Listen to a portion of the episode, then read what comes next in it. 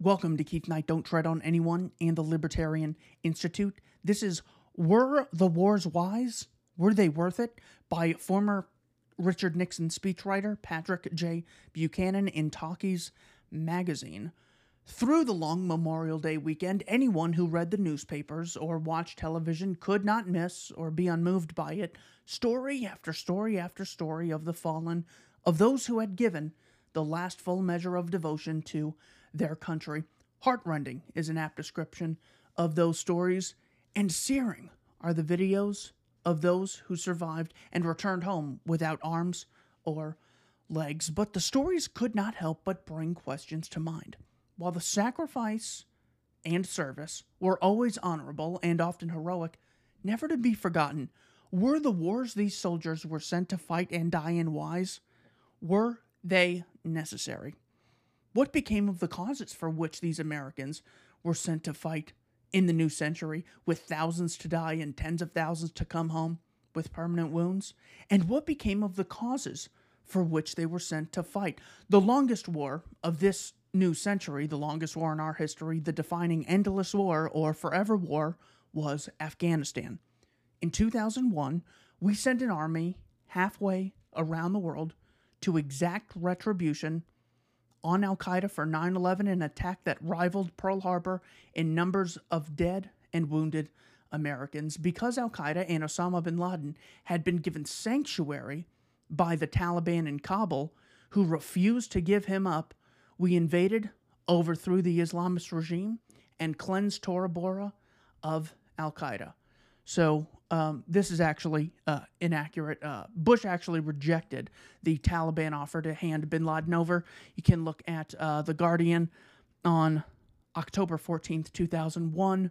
Uh, Taliban demanded evidence of bin Laden's guilt.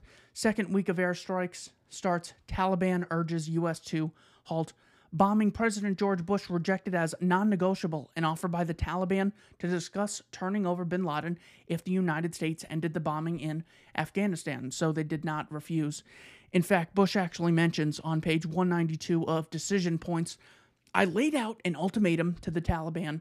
They will hand over the terrorists or they will share their fate. We had little hope that Afghanistan leaders would heed it, but exposing their defiance to the world would firm up our justification for a military strike. So asking for bin Laden was just theater because they offered to hand bin Laden over on multiple occasions and uh, it was never accepted. Mission accomplished. But then the mission changed. In control of a land that had seen off British and Soviet imperialists, we hubristically set about establishing a democracy and sent hundreds of thousands of Americans to hold off the rebel resistance for two decades while we went about nation building. We did not succeed. All U.S. troops are to be gone by the 20th anniversary of 9 11, and the Taliban we ousted has never been closer to recapturing power in Kabul. Today's issue How do we save Afghanistan, who allied with U.S. with us in this war, so that they do not face the terrible vengeance of a victorious Taliban? The second American war of the century was the invasion and occupation of Iraq to strip its dictator Saddam Hussein of weapons of mass destruction with which he intended to attack the United States. Begun in 2003, the war has lasted 18 years. No WMD were ever found. Most U.S. troops have come and gone. And today, the Baghdad regime rules at the sufferance of Shiite militia who look to Tehran for guidance and support. Not only uh, do they not have uh, weapons of mass destruction uh, to uh, provide, but uh, there was also the lie that Bush gave in his uh, presidential address, where he said that there was a shipment of yellow cake uranium from Niger to Iraq, which was exposed by Joe Wilson, the alleged source for this uh, in uh, the New York Times, and then uh, to get back at him, the uh, Bush administration had Richard Armitage uh, leak to the Wall Street Journal that Valerie Plame was in the CIA. This is how these sort of things play out. They they explicitly lie and then never face any consequences.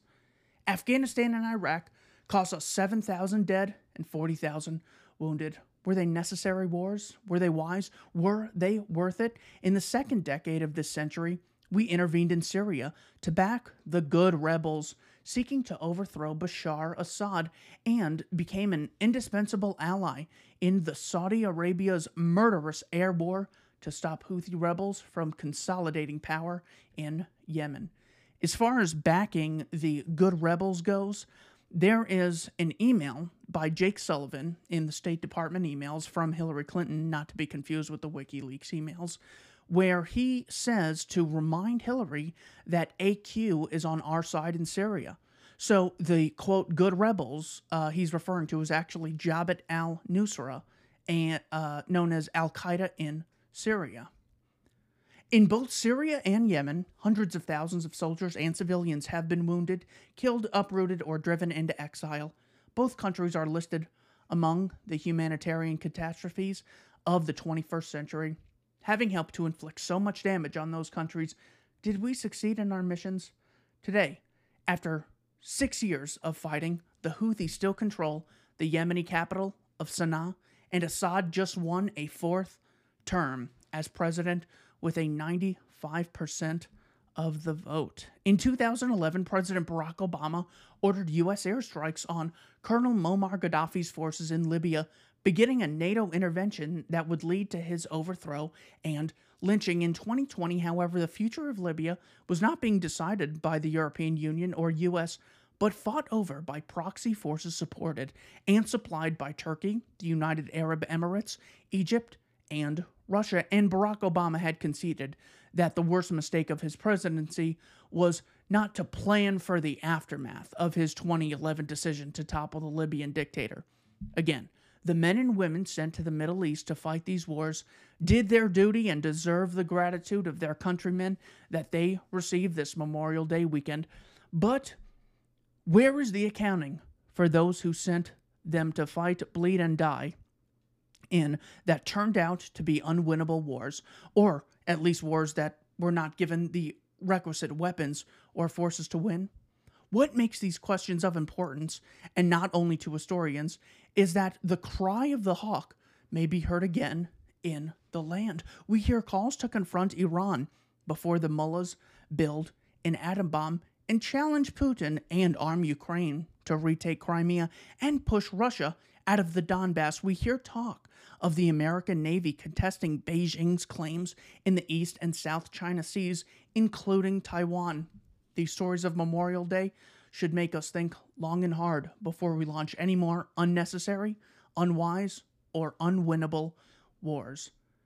As far as holding the politicians accountable, um, I uh, think the soldiers are more morally culpable because they're the ones actually making the decisions. You can ask any police officer, and, th- and they'll agree with you. Um, if you just say, Yes, officer, I committed this crime and I did this bad thing, but I actually was hired to do it, and my boss told me to do it, the cop will just laugh as he's arresting you. Here is an old story called The Christmas Truce of 1914. This is from History.com.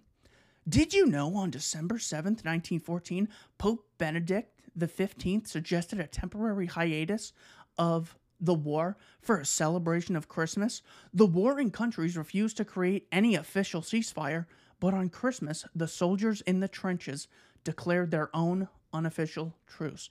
This is referred to as the Christmas Truce of 1914. What's important to know about this is that it's not that all the French and then all the Germans and all the Russians and all the Austrians, they always hated each other, and governments are there trying to hold us back.